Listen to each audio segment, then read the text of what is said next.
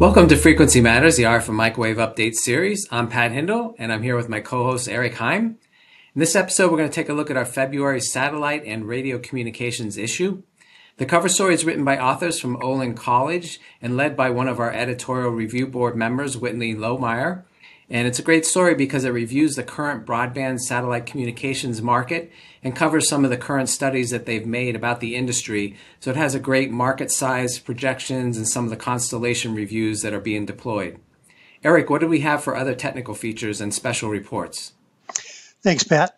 Uh, yeah, the satellite market is growing nicely with lots of opportunities. And we've got a special report from ADI entitled Surviving the Great Commercial Space Shakeout with a good discussion of how they view the industry life cycle uh, and what they expect will influence the future direction for the commercial market. Uh, the article also discusses some of the emerging applications in space and on the ground and how ADI's product and capability portfolio will support this growing market. Uh, on a more tactical side, we've also got an article from Hughes that describes their HughesNet Fusion network, which combines LTE and satellite networks to provide users with the benefit of lower latency from the LTE network combined with the lower costs of satellite transport. Uh, and the article gets into what they've done to make the system user friendly and cost effective. So, uh, turning to the news, I saw a couple companies that are investing in new facilities, including Rohde & Schwarz, and they're laying the foundation for further development and production of their cutting edge technologies in Germany.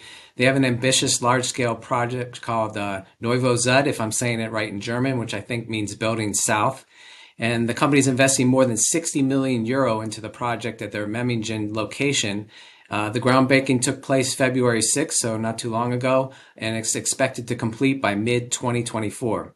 Uh, this location already has 1,800 employees, so they're really uh, expanding there and going to employ many more people and advance their production and development efforts in that area.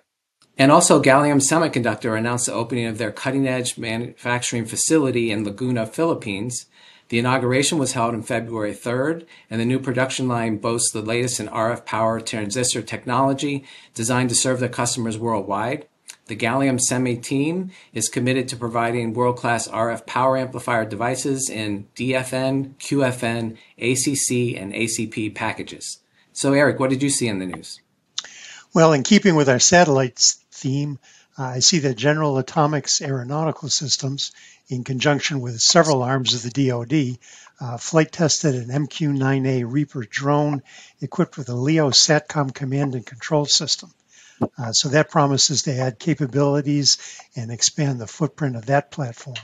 Uh, I see that Hensoldt and Fraunhofer are collaborating on a space surveillance radar that will use a global network of ground-based radar systems to detect and track space debris.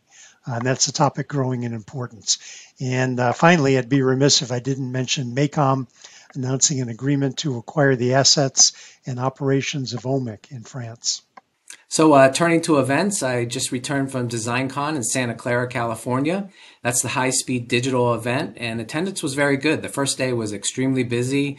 Uh, everybody was upbeat in the industry, so I think returning to in person events is really coming back strong. So, it looks good for IMS in San Diego in June.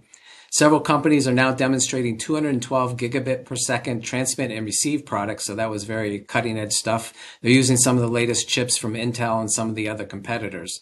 So I did a show summary and I did a picture gallery, and that's on signalintegrityjournal.com. So I will be heading to Mobile World Congress Barcelona next, and we'll see the latest in mobile technology. I expect to see how some companies are furthering the 5G technology, especially in millimeter wave frequencies, and maybe some about 6G research, and I'll report back on that. I've already lined up some very uh, good meetings with some of the leading test and measurement companies like Rohde & Schwarz and Keysight. And I also found a couple of small gems that I think will be very interesting. I found a company making transparent antennas out of carbon nanotubes and also some work on the high frequency wireless backhaul. So I'll report back on that.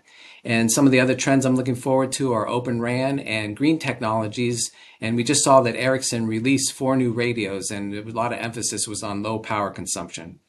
Eric, how about you? Well, we've got some great online panel sessions coming up. Uh, next week on February the 15th, I'll be moderating the panel What's the best beam steering antenna array and repeater technologies for 5G millimeter wave? Uh, with panelists from Anokiwave, Keysight Technologies, and Analog Devices. Uh, it'll be interesting to get their perspectives on this topic, uh, and that should be a lively panel session. On March 22nd, we'll be hosting a panel entitled Will Flat Panel Beam Steering Arrays Meet the SATCOM Challenge? And that'll be just after the satellite show in Washington, D.C.